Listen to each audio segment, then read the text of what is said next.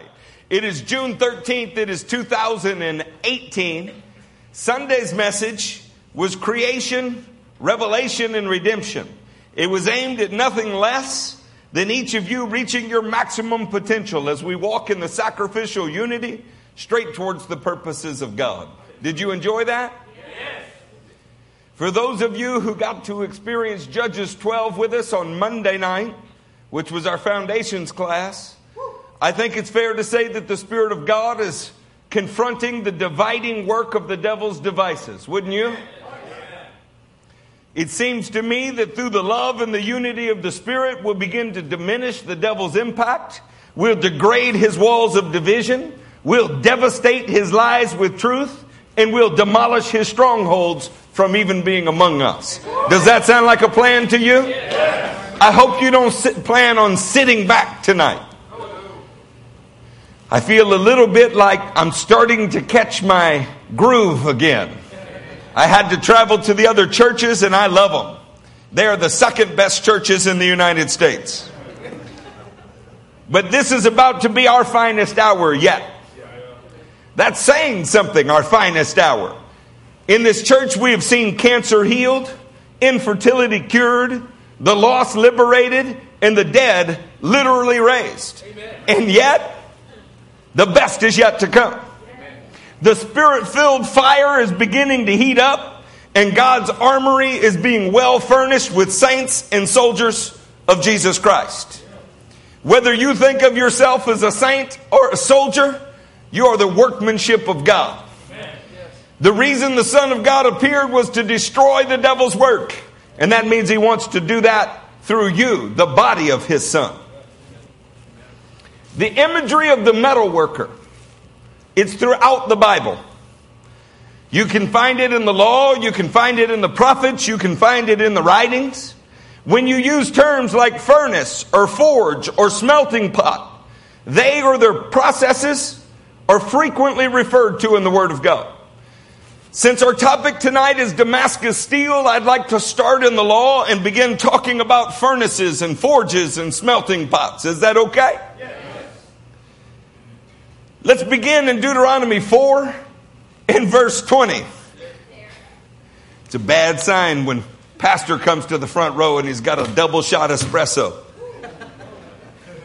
He's worried. When I turned to Deuteronomy, he got sleepy. You know that's not true. It's what happens when a pastor's up all night helping somebody through a problem. Say there when you're there. there. DJ, you're getting more handsome all the time, man. I appreciate that your hair grows up rather than out or down. That's, that's all right. You with us tonight, Cody? That's good, brother. We're expecting the best yet to come out of you. Deuteronomy 4:20.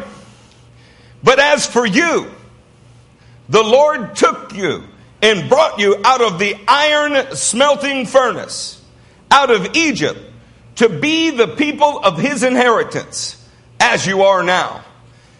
When you think of a situation like this, God's inheritance comes directly out of the fires of a furnace. You need to think through that for a minute. The people that he spoke to, he never divorced them, he never replaced them, he never did away with them. He promised when He brought them out of Egypt, as ugly as you are, as motley as your crew is, as bad off and idolatrous and wicked and the least of all people you are, watch what I'm going to make out of you. If you have ever seen somebody begin to do metal work, they start with the ugliest lump of something. You, you just can't even imagine what it's going to be and they beat on it and they heat it and they form it and they shape it. And it's almost mesmerizing because you can't imagine what could come out of this that could be pretty. And yet, when it's done, it glorifies the master's hand, it glorifies the work of the creator. You've heard it said, Be patient, God's not through with me yet. I want you to understand, He declares you His inheritance, and then He makes you that. That was said to Israel before it was ever said to us, and you wouldn't know that it applied to you without having heard it said to them. They are his inheritance. And you also get to share in that inheritance. If you ever had somebody that you thought was without hope, you just remember that God, like a metal worker, is able to pull somebody right out of the furnace of their life, of affliction, and make something beautiful out of them. Do you want Him to make something beautiful out of you? Yes. When you're thinking about it, that furnace is a process. It's Egypt's affliction, but it's relieved by God's affection. When you see hurt and when you see pain, when you see all of the world pressuring someone, that doesn't mean they're God forsaken. It just means that they're experiencing the affliction of the world in preparation for the affection of our God. You got to get metal to a certain temperature to be able to work it. Sometimes people are just not ready. Sometimes you want somebody to be saved, but they don't have a life that they want to die to yet. And so what you end up doing is trying to add Jesus to the life they already have. Friends, that's idolatrous. For people to be God's inheritance, they have to be at a place in their life where they're through with the affliction of the furnace. That's what they see it as. I out and out reject the testimony that you've loved God all of your life. Equally, I reject the testimony as not born again. I've been a pretty good old guy all of my life, but then I found Jesus. No, if you didn't get saved out of a furnace of affliction by God's affection, then I don't know what you were, but I know what you are. Unsaved. See, the life that He saves you from, you have to hate. You've got to turn on it. The Bible says that we hate what is evil, but we cling to what is good. You can find that in Romans 13. It's in hating wickedness and loving righteousness that we get the oil of joy that separates us from the rest of the world. The furnace that was Egypt's affliction made sweet the presence of God's affection. When you know that you need to be saved from something, you're excited to be saved. When you think you already have all you need, then you're offended when people tell you something's wrong with your life. God is pictured in Deuteronomy 4. He's pictured as a master metallurgist who knows the perfect temperature and the time for your redemption, relief, and revival. If you're sitting in redemption, in, in affliction today, remember, the Lord might be letting your metal heat up a little bit because He wants to work something into you. He might see something that needs to come out of you, but if He doesn't heat you to the right temperature, you'll think He's stealing from you rather than healing you. Everything that is happening in your life is happening because a benevolent Father, a loving God, cares enough for you to make you into His inheritance. I heard it said before the service started that a few people had stressful days today. If you had a day that you think is above average stressful today, raise your hand. Some of you are more honest before worship than after. See, when we get saved, sometimes we forget the affliction that we came from. All of you who raised your hands, you should be encouraged. That stressing of the metal that heating of the soul, that hatred that you begin to develop for the fallen state of man and the decay of this world, that is part of the process of making you into his inheritance. I don't want frustration more than anybody else, but it's the first thing that God added to man's lot in life to free us from sin. We see it as a punishment, it was actually preparation for redemption. Turn with me to Exodus 19. When you get to verse 18, say, I'm there. I'm there. Man, Pastor's fast. I'm there. There. I'm there. Peter, I just saw you in the back. It's good to see you, brother. There, I'm there.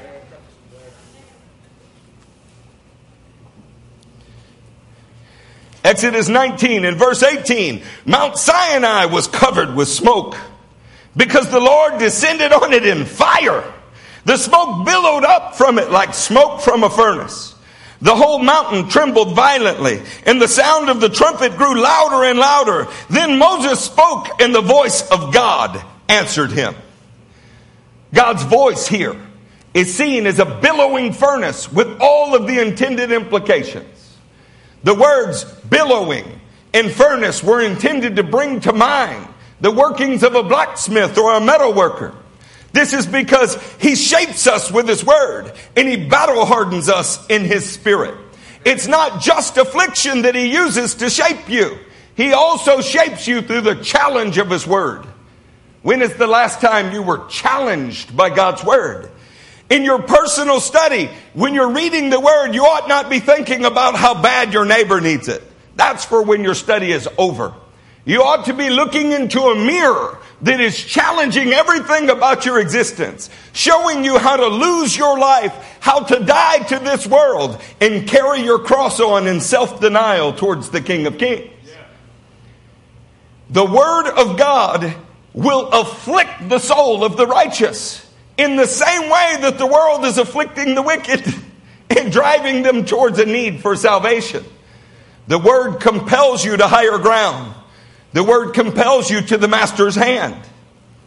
Far superior to a mere blacksmith working with metal. Our master is here seen compassionately conversing with his creation, instructing, inspiring, and instilling his character into the creature that his hands have made.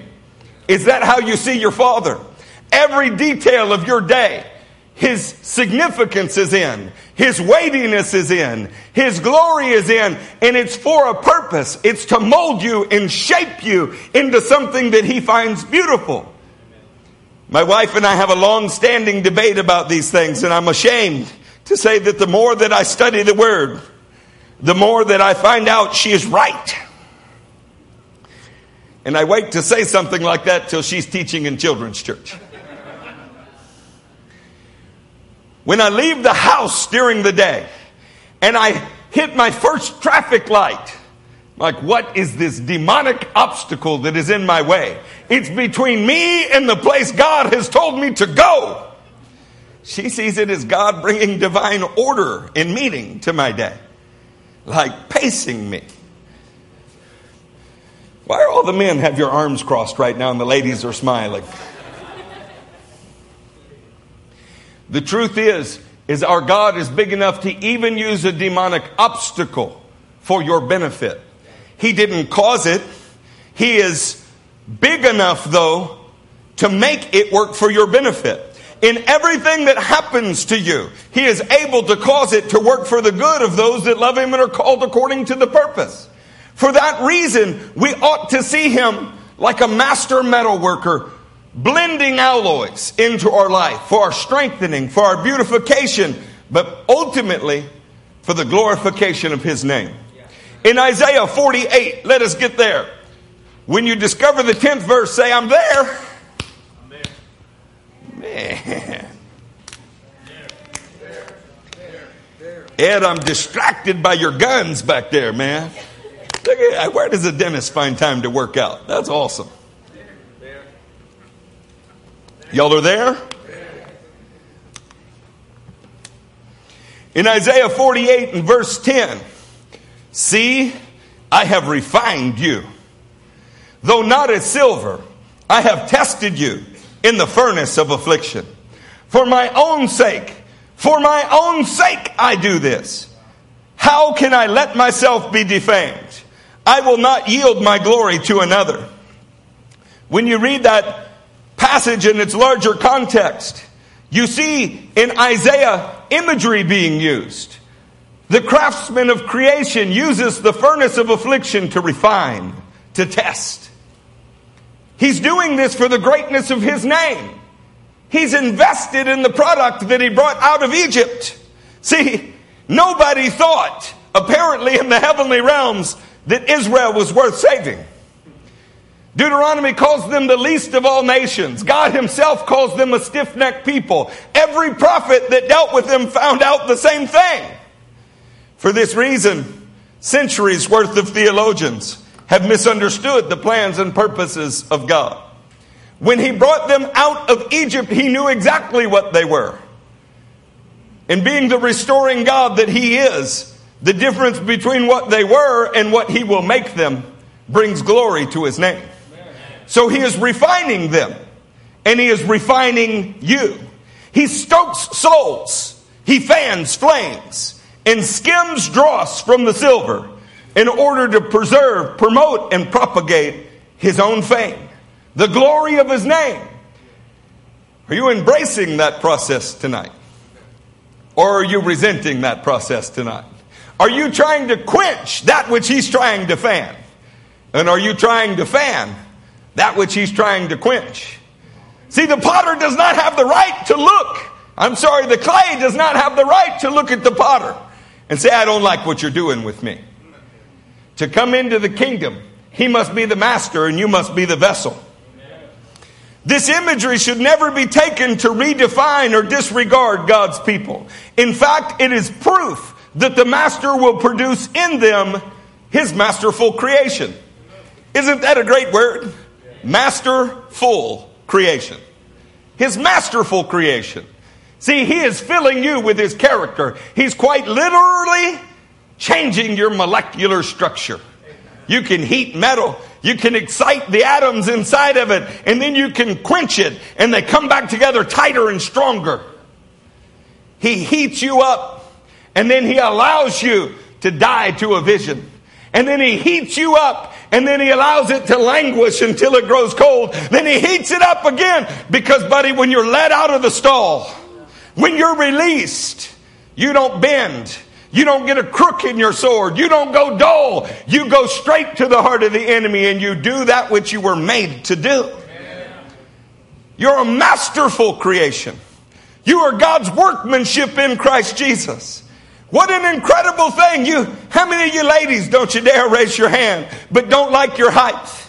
How many of you don't like the way the back of your arms are? Or think God made you with funny calves? Or wish you were taller or smaller or, or some issue. The whole world's telling you that. When you go to a checkout and you look at a magazine next to you, the poor lady on there is probably 70 years old, but she's painted to look like she's 20. And she's been inserted with plastic and she's been given shots with animal bacteria in it to plaster a smile on her face. And some old surgeon has pulled her skin all back tight into a knot under her ponytail so that her face has got not one wrinkle in it. The whole world is telling you you're not good enough, and the Word of God says, I am making you everything I intended you to be. Oh, come on now. He's making you masterful. He's making you full of Him. He is at work in you. Oh, that, that's such good news. It's such good news because if that's not true, then what purpose do you have and why are you here? Be careful that you don't hate what He's making you into be. Be careful. Be careful. Some artists get insulted when you don't like what they've made. Let's go to First Kings. That'll take us right into the prophets. Is that all right? Yes. I'm not trying to bore you. Sometimes on Wednesday, you drag in here a little tired. I understand. This is a church that works hard. It's a church that gets it done. We're the kind of church that does exactly what we say we're going to do, even if it takes a decade. I'm so proud to be around people like you. You don't give up. You don't shut up. You don't let up. You don't back up. You've been forged in heaven's fires. And it shows. I want to encourage you that He is working into you what is pleasing to Him. That's what we're experiencing. It's what's happening. It's, it's what's behind our hardships. We scarcely go to prepare for a sermon when everything doesn't break. I know what your life is like. It's very smooth on Saturday.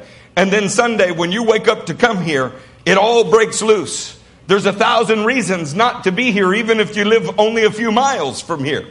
But you get here anyway. You're a remarkable group of people, and you will reach the goal for which He designed you. 1 Kings 8 in verse 50. Because I, uh, because Israel was often flawed, just like you're flawed. Listen to the way that they're praying. And forgive your people who have sinned against you. Forgive all the offenses they have committed against you. You know, that's not a way that we're often taught to pray. We might as well pray, My Father who is in heaven, hallowed be your name. Your kingdom come to me. That we might as well pray that way. But Jews pray communally. They say, Our Father who is in heaven, hallowed be your name. Your kingdom come, and the come is to a nation, to an entire group of people. The Lord is not just at work in you, He's also at work in the person on your left or right. Man, that ought to give you some hope if you've been upset with Him. That ought to give you some hope if you're looking at Him and you don't understand what God is making. Sometimes I look at Gabriel's sideburns and I'm not sure what he's doing with that. But I have hope that God's at work in it. And for your sideburns are handsome. I just needed an example and you were front row. And forgive your people who have sinned against you. Forgive all of the offenses they have committed against you and cause their conquerors to show them mercy.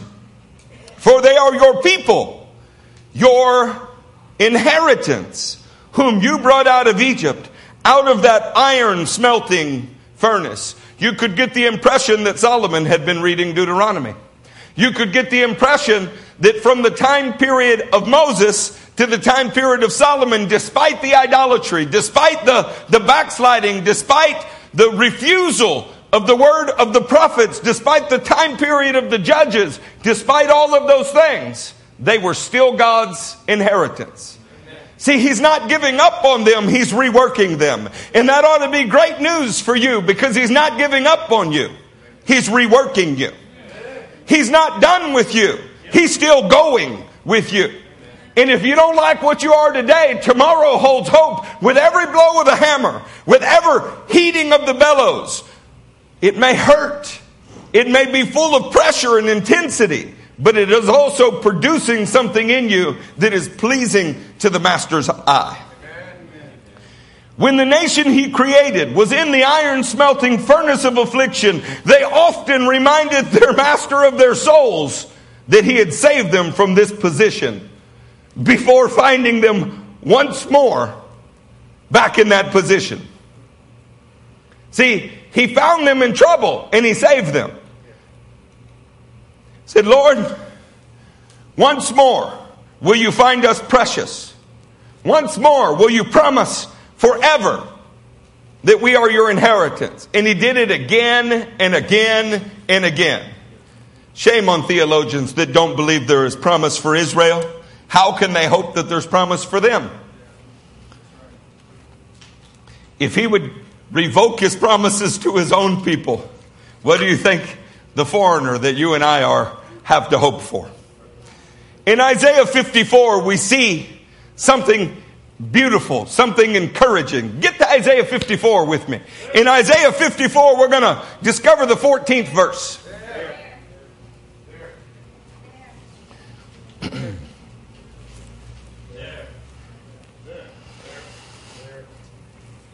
In righteousness you will be established. Tyranny will be far from you. You will have nothing to fear. Can I tell you that's never happened? When in Israel's history could you say they had nothing to fear? Certainly not today. They're surrounded by people who hate them and want to kill them, and every day more weak willed cowards in this nation are turning their back on them, starting with the pulpits. In righteousness you will be established. Tyranny will be far from you. You will have nothing to fear. Terror will be far removed. It will not come near you. Is there a place in the world that's more rife with terrorism than Israel? If anyone does attack you, it will not be my doing. Whoever attacks you will surrender to you. See, it is I who created the blacksmith who fans the coals into flame and forges a weapon fits for, for its work. He's reminding them, I'm in charge of the creation. There's a little rebellion, yes, but I'm in charge.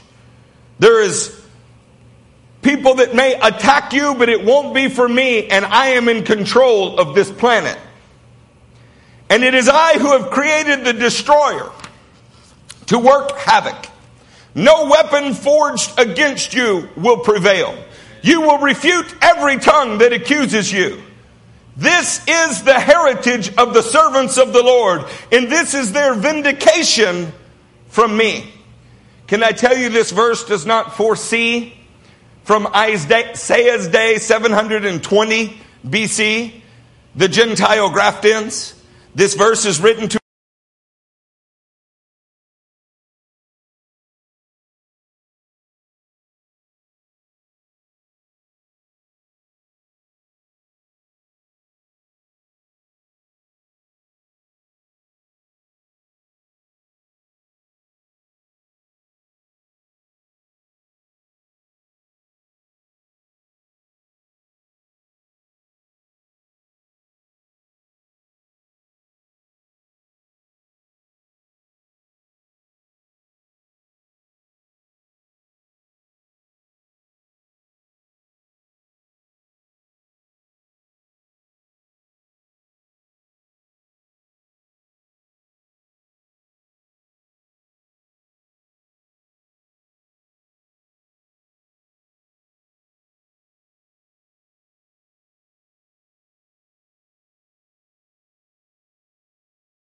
who you would think it would be written to Israel. It was a mystery that you also could be a servant of the Lord, that your vindication could also come from Him. But certainly it applied to Israel before us, and it still applies to Israel. That has never happened, and it must happen because God is able to make them His inheritance. And He's able to make you His inheritance. Have you ever been in a situation? I say that very rhetorically because I know that you have. Where you're so disappointed in yourself that you're concerned God's disappointed with you? Wondering how long that will last? Not sure what the right response is? The right response is to offer Him your heart and your life again, pliable in His presence, and say, I don't like what I see, Lord, will you? Will you reform me into your image? Though I keep marring the divine image of God, will you keep remaking it in me? And can I tell you, he that began the good work in you, he will bring it to completion. But that's true of the first nation that he chose in the same way that it's true of you. The only servant the reader could have envisioned was Israel. The loving father was reminding them that no matter how many generations, giants, goads, or goats, were needed for the lesson, they would eventually arrive at his glory. Vindication never comes at the beginning. It only rarely comes in the middle. No, it is always at the end of the process when the ugly lump of metal has received its final polish and is undeniably beautiful. That whole process is victoriously vindicating God's people by arraying them in God's glory. I'm going to show you in a little while a video, and you cannot believe what this gnarly lump of bolts and screws becomes. It's so much like looking at us. Some of you, uh, you know, it's funny. The longer we go, the fewer of you that were around in the earliest days. But Charlie and Joe can remember when my shirts were too tight, when my nose was too high in the air. They can remember when I really loved the Lord, but I had no idea what I was talking about. God has the ability to look like a master sculptor looking at a piece of wood at what is superfluous that he wants to remove, leaving that which he intended and created to shine forth his beauty. He knows how to do that. Very often, he does it through affliction. But sometimes he does it just through speaking and teaching his word. But he is always at work, sometimes with the polishing cloth and sometimes with the hammer. The Lord is at work in your life. He's not given up on you. He's, he's not forgotten about your circumstances. The Psalms say he considers everything that we do. Proverbs 17:3 is a pretty important verse.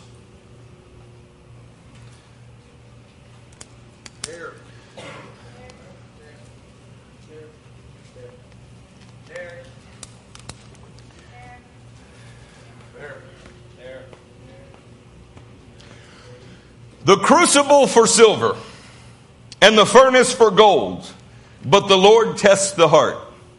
Before we get into the meat of this message, are there things that you need Him to turn up the heat, to liquefy so that you can figure out how to pour it out of your heart? Are there things rolling around in there that shouldn't be there? You know, I, I can't believe the extent to which the things that don't matter in eternity can occupy my thoughts today. You know, I'm the kind of man that you uh, can cut off an arm and uh, I can laugh and say it was a flesh wound and keep going. But you move my stapler and it's a near unforgivable offense. I don't know why. I'm terribly diseased. I came from awful stock called Adam. I'm not sure where you came from, but that's where I came from. And the Lord is redeeming me and He's drawing that out of me. And all of the time I keep seeing things that I'm like, I hope nobody else saw that. It's like when you trip and fall and you, the first thing you do is look to see who saw it. And I hope nobody else saw it, not because I'm prideful. I mean, I am prideful, but that's not why. I want to be a better representative of Jesus than that. It turns out that you do represent Jesus well, though. When he highlights an area too that doesn't belong, can you deal with it publicly? Amen. That is a good example of Jesus. He was crucified before the whole world to show you what to do. I mean, he didn't deal with it privately. We need to be careful that we're not putting things away in private that belong in public. When something's put away in private, it's easily repeated again in private. That's a problem, don't you think? Make sure that you're going as far as you can possibly go to make sure that God considers your actions righteous. Sometimes that will require you to admit to others your faults. Might even require you to tell your wife you're sorry. Now is the time for the testing of our hearts. Now is the, the heat of attempted holiness. Say that with me the heat, the heat of, attempted holiness. of attempted holiness. I never forget Judah being two years old. I had Christmas presents under our Asherah tree. I had no idea. I, did I say that? I'm sorry. I had Christmas presents under a Christmas symbol in our home. And, uh, and he, he was so excited. He, he was two. He was our first, you know, and you experiment on your first one. You have no idea what you're doing and you hope nobody notices. And, uh, and then your second one, who gets parented much better, lives in total resentment, feeling like the first one got the best always. It's the weirdest thing ever. So all the presents are under the tree, and he's walking by those, you know, and he's like, he, he can't not notice them. The next day we get up, and uh, one of them is, is opened. Like, uh, Judah, did you, did you open the present?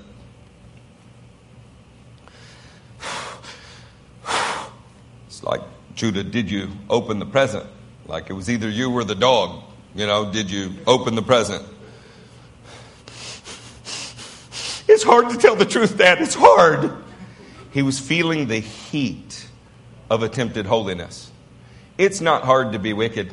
It's the most natural thing in the world that will ever come to you. To be mean to somebody, to give full vent to your anger, to return evil for evil. It's the easiest thing in the world. The funniest thing is that they, they think that they're tough when they do those things. It's actually that they're just a, like a little paper puppet that a girl could play with, except it's the devil playing with them. It's hard to be holy. It causes heat internally when the friction of your sinful nature is meeting the metal of the Word of God. Now is the tempering of testing to see if we will develop and hold to our testimony. Do you want a testimony? Yes. Then you must be tempered. Let us go to Daniel 3. Say there when you were there. Have I bored you thus far? No.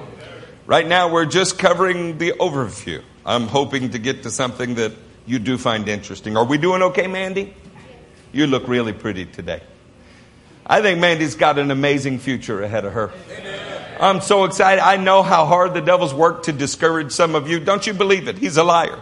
If Jesus Christ called him a liar, it's okay for you to say he's a liar. He's a liar. Don't listen to it. Don't, don't, don't let him have, have, I almost said MySpace. That's how old I am. Uh, don't let him have space in your mind. Deuteronomy, uh, not Deuteronomy, Daniel 3 in verse 19. Then Nebuchadnezzar was furious with Shadrach, Meshach, and Abednego. I want you to know, Justin Linton, that I am capable of saying that word correctly. I just don't when I'm around you most of the time. When I tell this story with Abimbola and Justin Linton, I always say Shadrach, Meshach, and one bad Negro. But now we got two men that are with me all of the time that are shaking the very foundations of the earth, and so it just, the joke loses its power. Shadrach, Meshach, and Abednego. And his attitude toward them changed. He ordered the furnace heated seven times hotter than usual and commanded some of the strongest, somebody say strongest, strongest soldiers in his armies to tie up Shadrach, Meshach, and Abednego. And he threw them into the blazing furnace. So these men wearing their robes, trousers, that's a great translation.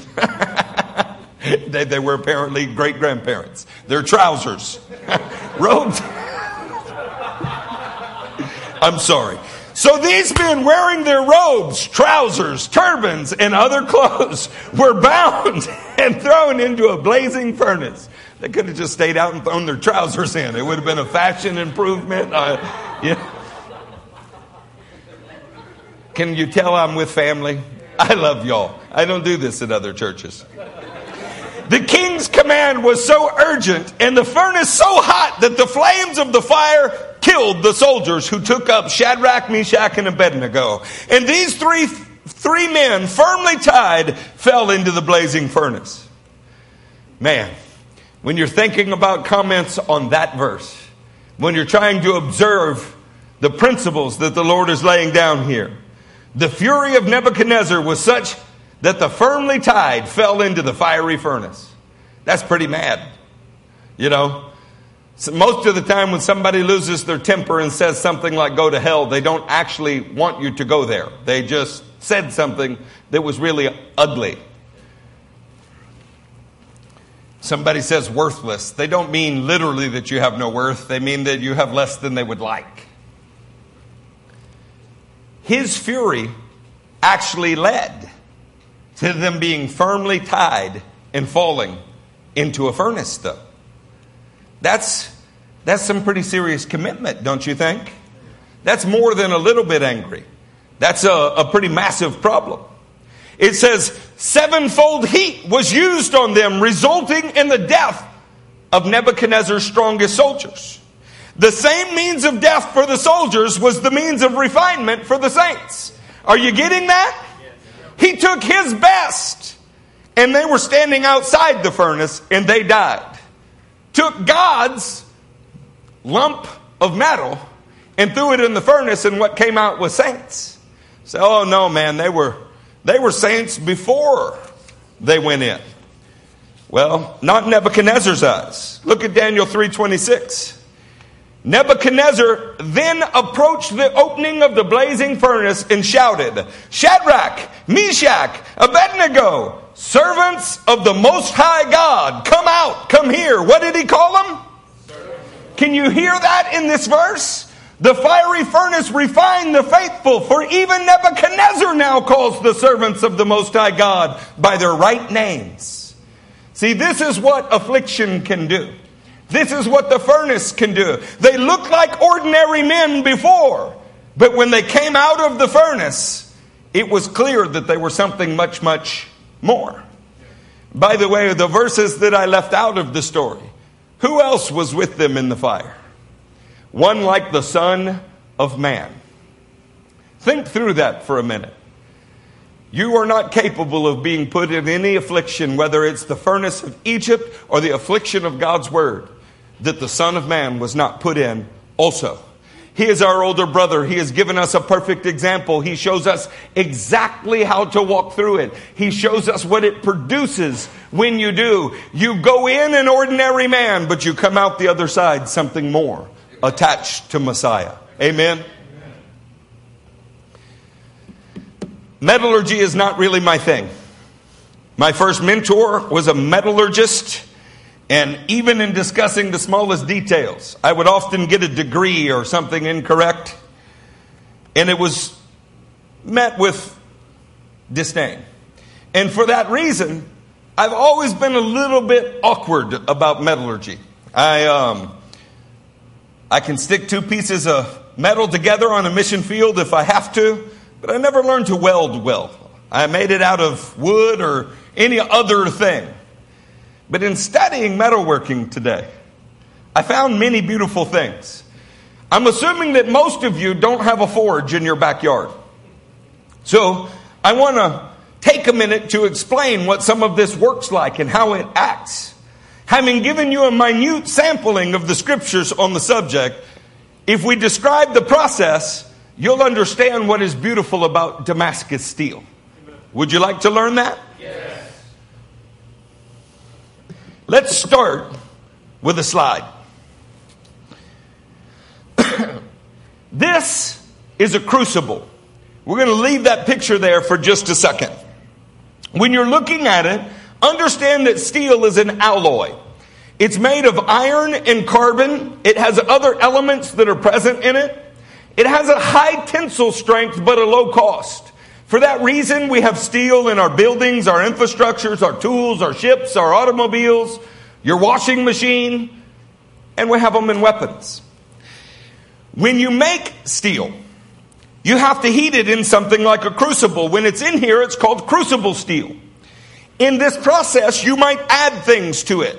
One of the things that you could add is cast iron or pig iron. You might add other kinds of steel. You mix it with other alloys like steel, but they also often put sand, glass, ashes, or fluxes in this crucible. And what crucible steel indicates is that it's a higher mixture than another kind of steel. When you're looking at that picture of this big pot, how hot does that have to be to get metals to melt inside of it?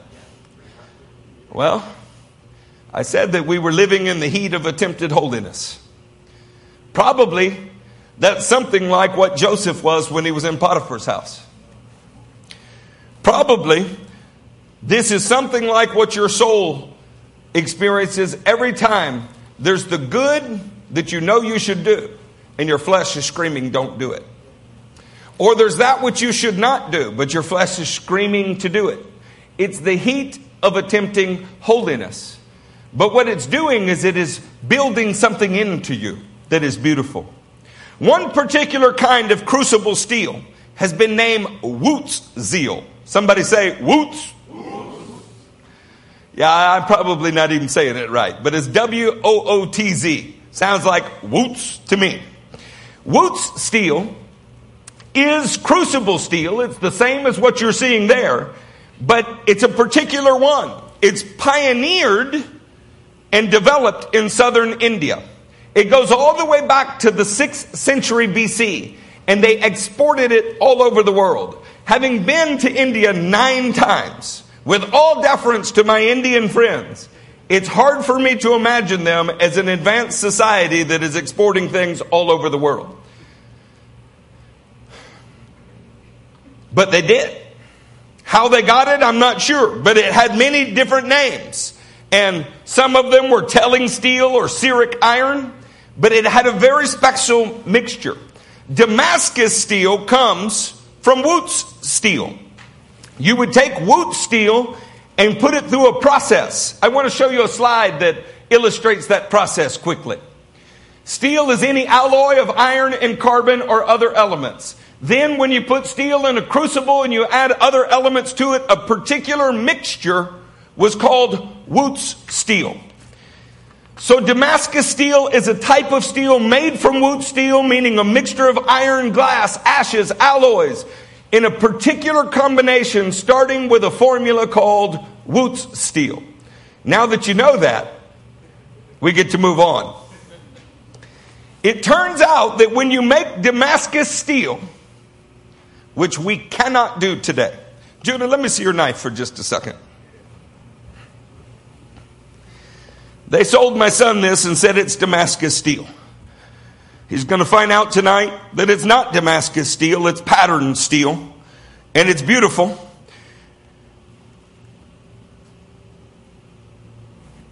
But Damascus steel is something that cannot be made today.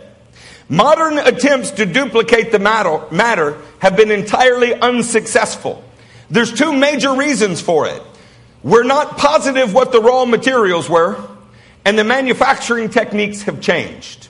Can we say those are two pretty big differences? Damascus steel was a super plastic, but it was very hard at the same time. It was flexible, but it was tough as all get out, like Peyton. During the smelting process, they would introduce Wootz steel from India and woody biomass, as well as leaves and other organic compounds used as car- additives. In other words, there's a mixture, and we're not sure what all went in it, but some things that you would never guess went into it, like leaves. Who, when making steel, would think you would put a leaf in it?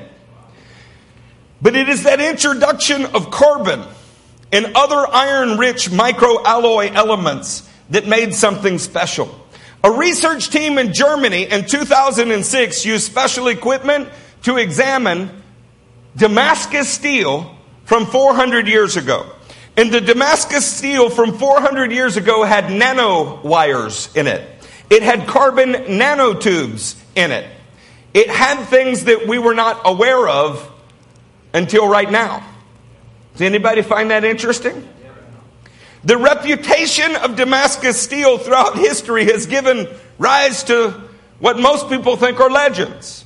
For instance, it's not uncommon to read an account of a Damascus steel sword cutting through the barrel of a rifle, or a hair falling on the blade of the Damascus steel and the human hair being split by the blade.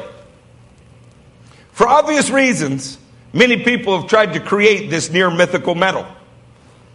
Recreating Damascus steel is a subfield of experimental archaeology. Anybody besides Lindsay even aware that there was a subfield of archaeology trying to recreate ancient steels? I said besides Lindsay because she's definitely the smartest one in the room. That was a good chance to yell amen, Ray.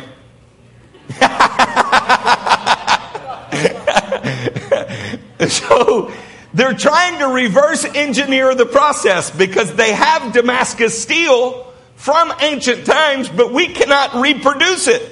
One of those attempts is a guy named Moran. And in 1973, Moran figured out how to fold metal so that the patterns looked a little bit like Damascus steel. And everything that's sold today called Damascus steel is actually this uh, forge welded Moran process. Now, I say that because this unique metal had properties that they can't create today. And that's, uh, that's intriguing to me. That set my Christian mind to going. I want to show you a video, uh, a video that illustrates the process of how they fold this steel and make something similar to Damascus steel today, what is called Damascus steel today. You're going to want to dim the lights.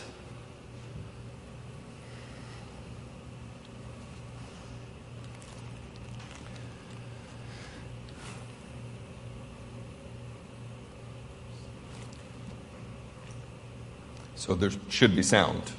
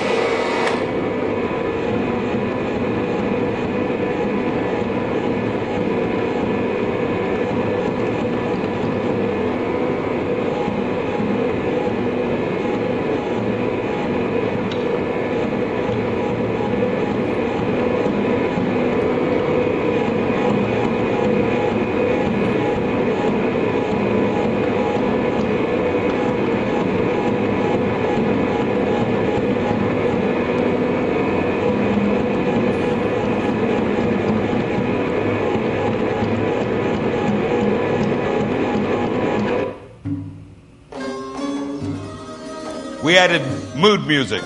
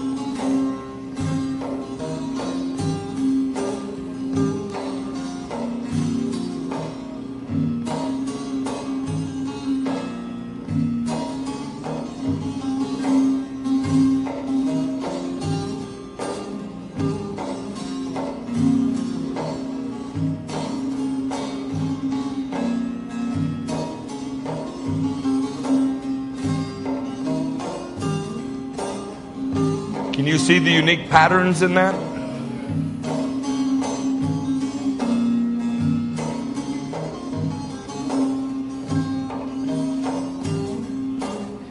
This video quickly goes through a couple different kinds of metals that are tack welded together, in this case, high strength cable, and then they use a forge to weld it, and they keep folding this metal until they make a knife.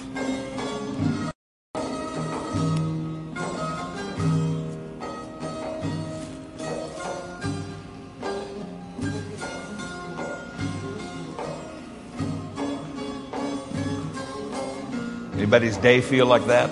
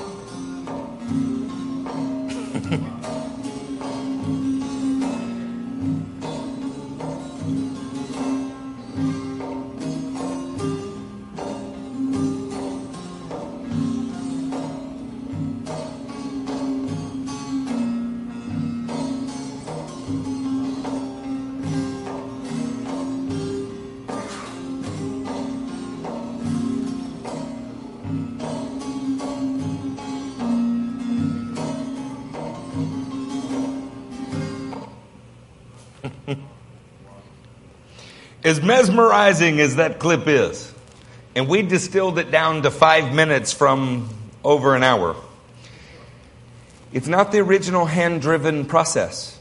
Can you imagine how tired your arm would get? One of those knives, in one instance, took nine hours to do with those machines. The folding was five times uh, with the machine. They have found Damascus steel with 1,000 folds in it, done by hand. The original process was lost to history. It was lost to history because of secrecy and lack of transmission. Somewhere along the way, men began to guard their formula out of pride or fear. Somewhere along the way, men failed to transmit that which they had achieved in their generation. This reminds me of 2 Timothy 1:13. What you heard from me, keep as the pattern of sound teaching. With faith and love in Christ Jesus.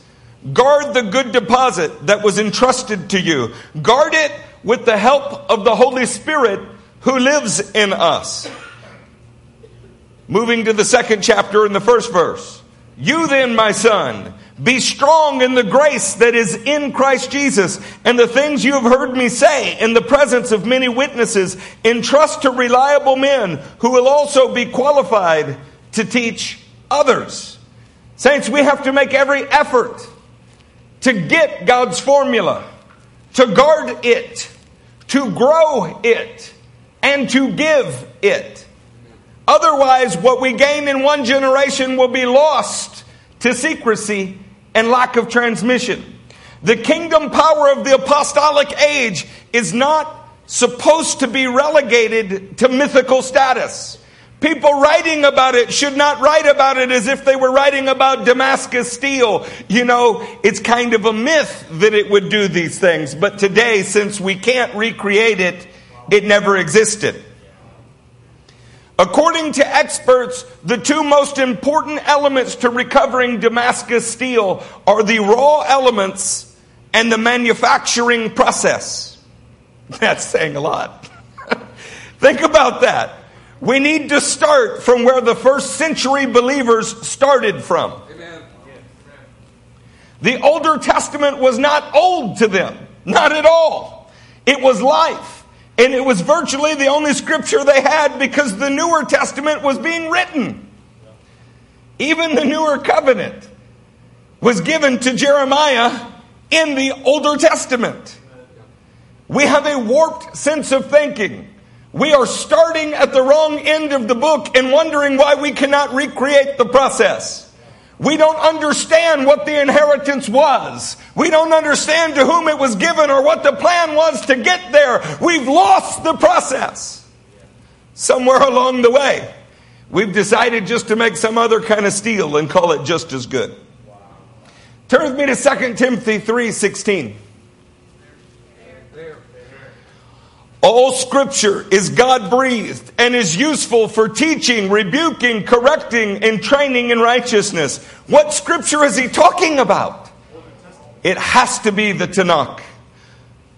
He's speaking about everything that was written. He's aware he's writing scripture, but the scripture that he's writing is uh, the small minority when compared to what has already been written. And one doesn't replace the other.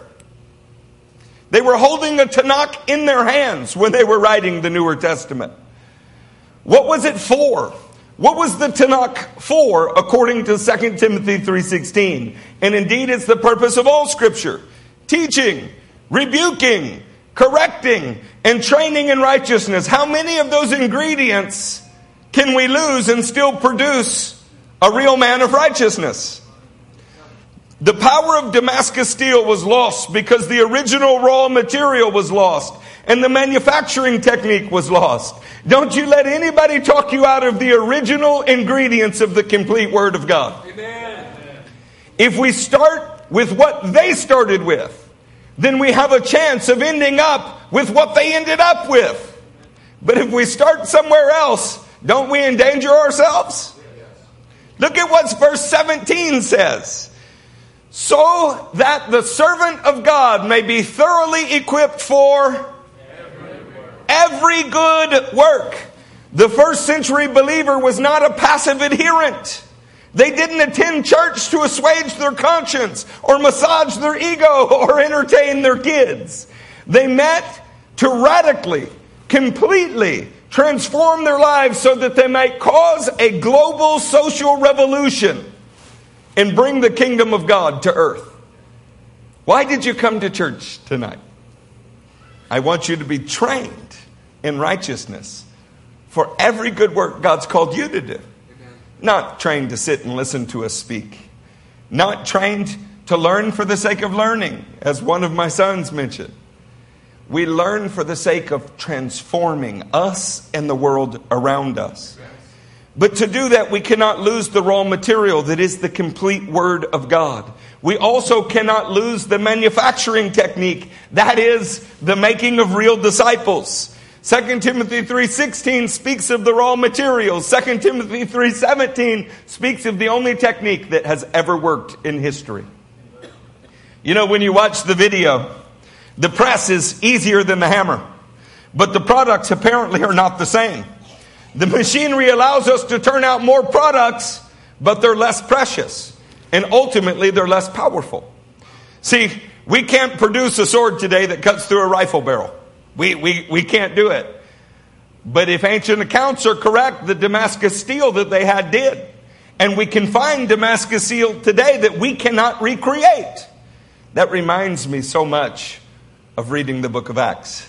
We read the ancient account, but they think that it's myth because they're not doing it today. Or there's another possibility. Just because you're not doing it today doesn't relegate it to myth, it just means that you're not the genuine article. I learned five things about Damascus steel that encouraged me in my faith. I think it will encourage you in your faith. Do you want to be encouraged? Yes. Five things, not the five pillars of Islam, these are the five things that I learned about Damascus steel. Let's go to slide four. The introduction of odd elements makes all the difference. Have you ever looked around in church and you're just not sure you belong? There's not enough of you. If you're a white guy, there's not enough white guys. If you're a black guy, there's not enough black guys. If you're a 30 year old woman that is perfect in all of your beauty. There's not enough beautiful 30 year olds. You feel like the odd man out. One thing I learned about Damascus steel is it's those odd ingredients that make all of the difference. You have no idea what's going to happen to those odd ingredients. Who would think a leaf could make a sword stronger? But if it's turned into carbon and worked into the metal through the heat of God's furnace, there's no telling what it might do to that sword. See, you don't have the ability to look around you and decide whether or not you fit. You fit if the master put you here. If the master put you here, then you fit regardless of our color, regardless of our race, regardless of our geography, regardless of whatever it is you're thinking about. Yeah. I told a Christian in a church that needs to remain nameless for a minute that her problem was that she placed her race before Christ. There is no such thing as a white Christian, a black Christian, a Mexican Christian, a Japanese Christian. There are only Christians who happen to be those things. If you're an Egyptian before you're a Christian, then you have a problem. Something's ahead of Christ. See, it is the odd element in the room that might be the secret ingredient to regaining that Wootz steel that Damascus steel comes from. How do you know if your uniqueness in this group is not God's design and it makes us all better. We need to stop looking for a place of comfort and start looking for the ingredients that God has for us. It never would have occurred to me that a plant material would be included in steel and that it would, its addition would allow it to be studied and they would find nanowires and carbon tubes in it. But that's exactly what happened. Let's look at Acts 2 42. Oh, it's nine o'clock. Amen. I will hurry. Should we hurry? Acts 2:42. They devoted themselves to the apostles' teaching and to the fellowship. You know, these Jews came from all over the world. Some of them had Greek backgrounds, some of them had Hebraic backgrounds, but they were all Jews. They had one thing in common, but they had many things that were not the same. I want you to understand in this room, we have one thing that's in common, and we have many that are not the same. Nobody is trying to create a, a cookie cutter Christian in this room. We want you to be different. We think it's in the mixture of our differences that we find something that is beautiful to the breaking of bread and to prayer. Everyone was filled with awe and many wonders and miraculous signs were done by the apostles. All of the believers were together and had everything in common. Hebrews 10, 23. Let us hold unswervingly to the hope we profess. For he who promised is faithful. And let us consider how we may spur one another on towards love and good deeds. Let us not give up meeting together as some are in the habit of doing, but let us encourage one another all the more as you see the day approaching. The most oddball mixture might be the thing that, when heated, makes all the difference in the world. So if you feel like you don't fit, wait till God's done with you. I'm glad two people think it's good. It's one of the things that I hear more than any other. When people come in, they ask, Hey, where are all the black folks? I said, Well, sit here for a while. Maybe there'll be more black folks when you sit here. Where are all the white folks? Where are all the, the, the Mexicans? Where are all the. Everybody wants to know. One of my favorite stories is one of my best friends in this church. When he's inviting the woman that would be his wife, said, Hey, I want so and so to greet her at the door. I said, Now, why'd you do that? Scared to death that white folks would scare her off. You know, that's thinking too little of people. We need to understand something. Jesus Christ has called us to one forge, He's called us to one inheritance. I, I, I get it. I look different than some of you.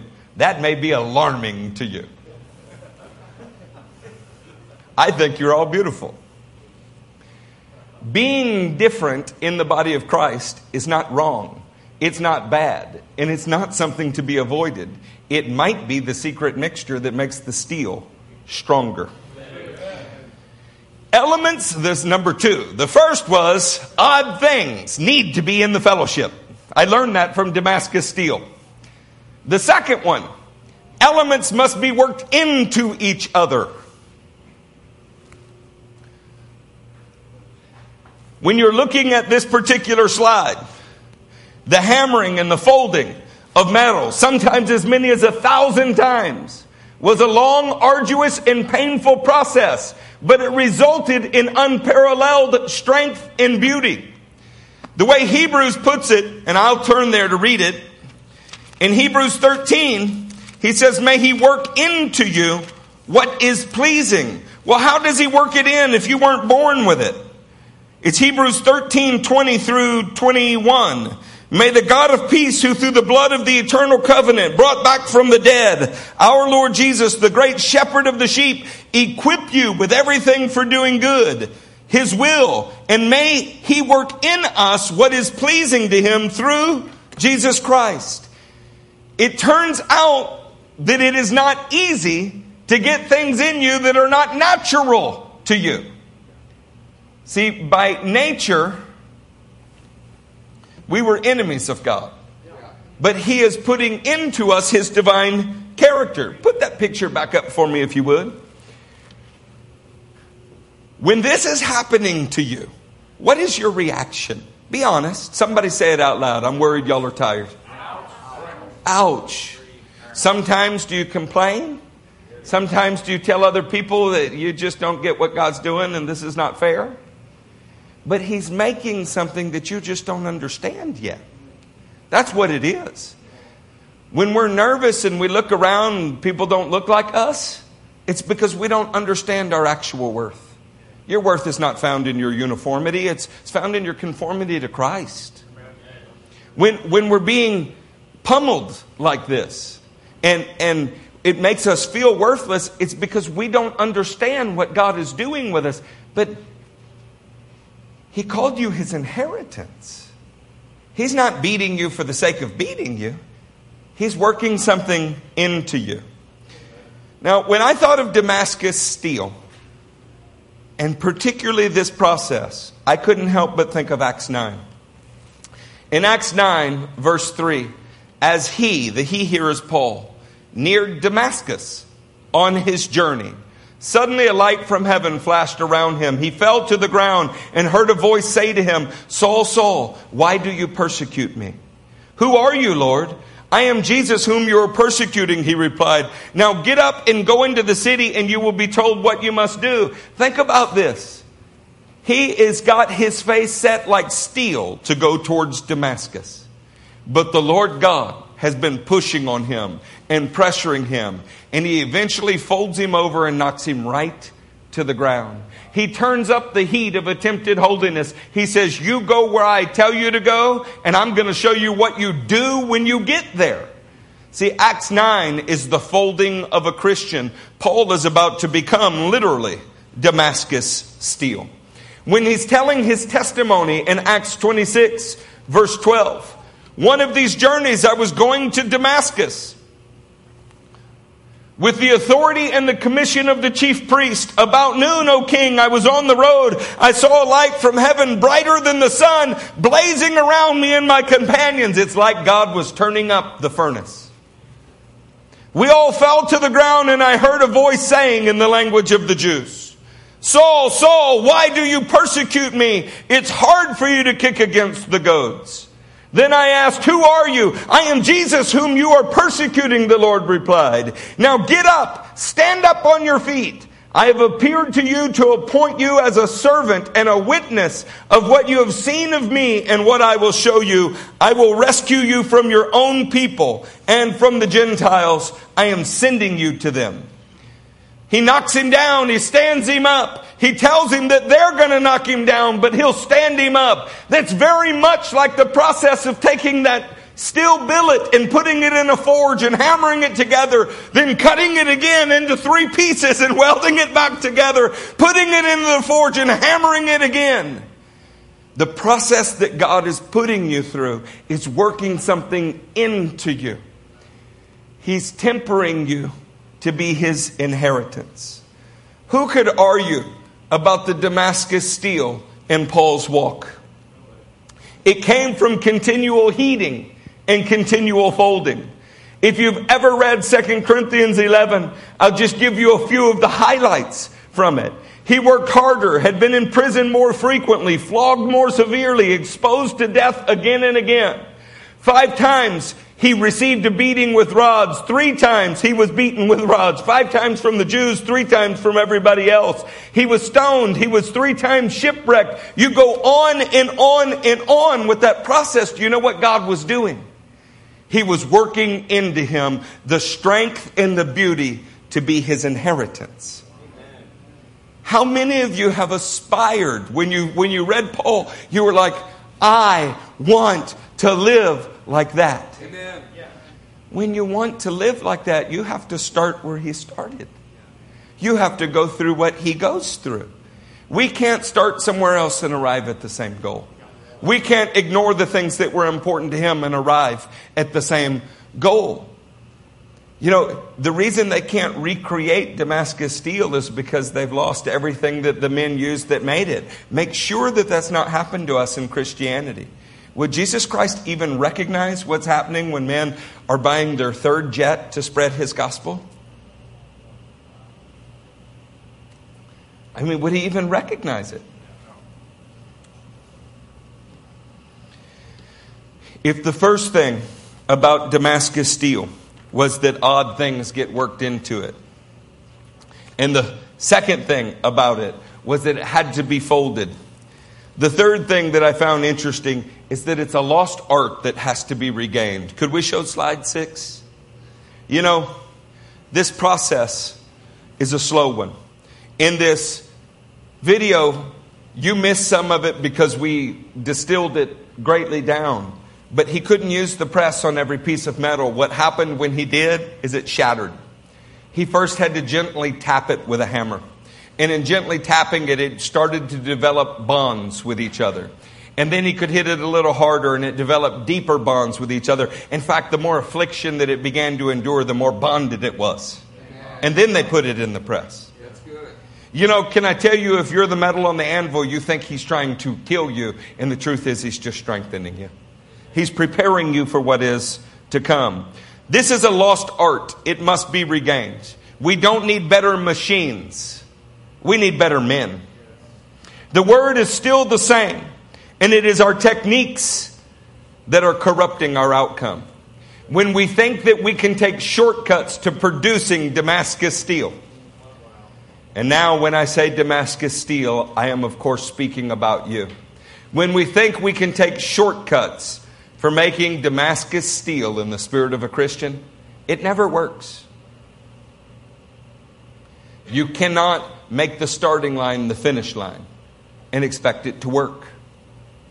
1 Corinthians 15 in verse 1 says, Now, brothers, I want to remind you of the gospel I preached to you. Can you imagine that in Paul's lifetime they needed reminding? So, 2,000 years later, how much reminding do you think that we need? We need to get back to the gospel of the kingdom that was being preached in the first century. Next, item four the mythical strength of Damascus steel is only mythical if you have not obtained it. I doubt there's a cessationist in this room. If there is, meet me afterwards. When you hear my experience, you'll no longer be a cessationist. It's only mythical when you have not experienced it. In this picture, what is happening is the steel is being quenched, annealed. So it's been heated to a very specific temperature. If you get the temperature too high, the metal bends and warps. If it's not high enough, the metal might shatter when you do this. It's a very specific temperature.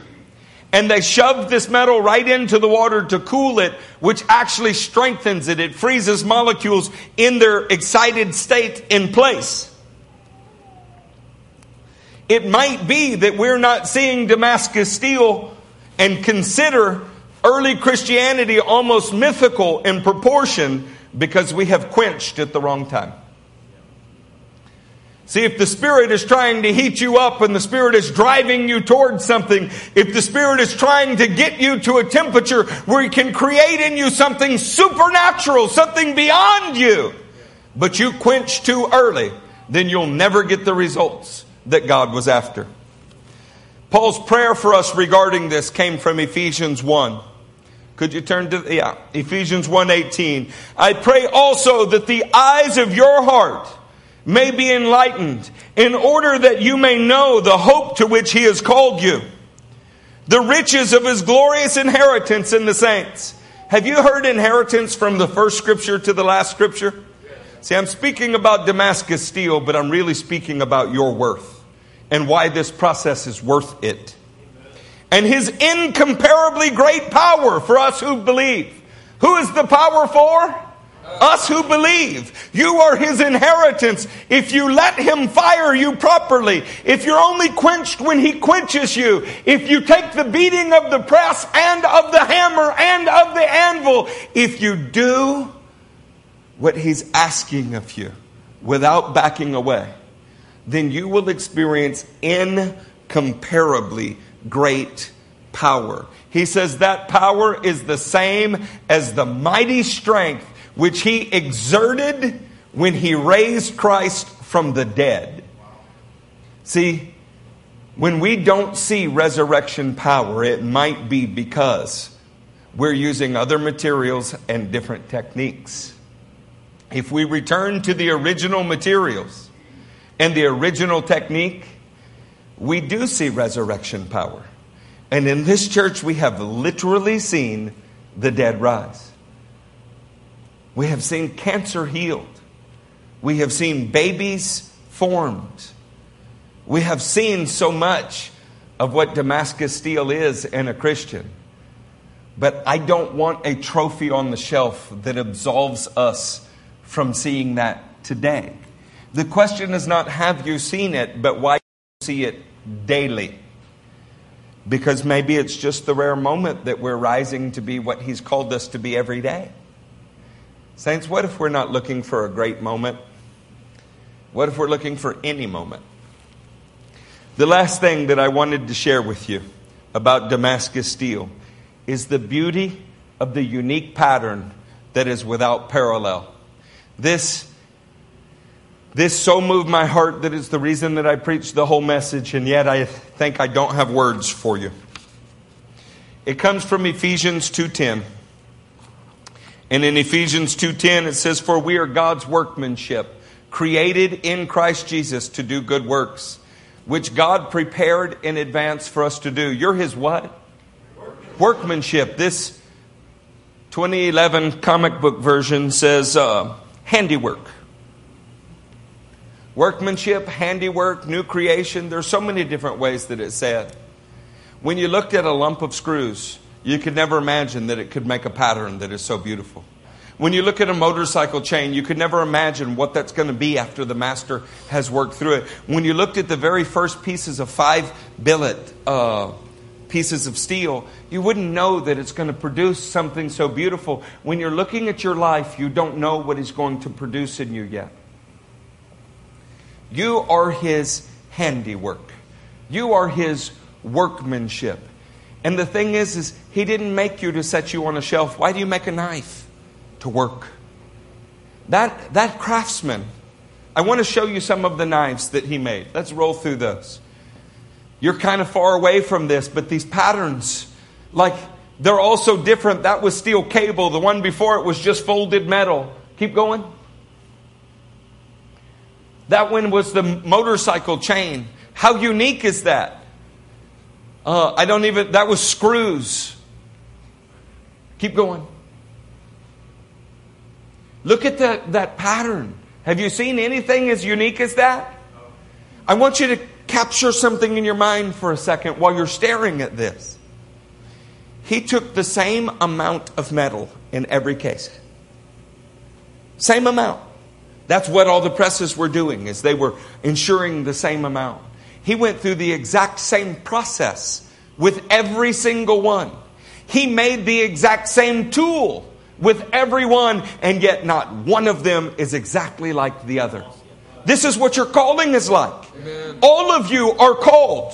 That's what he does. All of you are a tool made for his purposes, but you're as unique as the fingerprints on your hand. The way that he makes one evangelist from another is entirely different.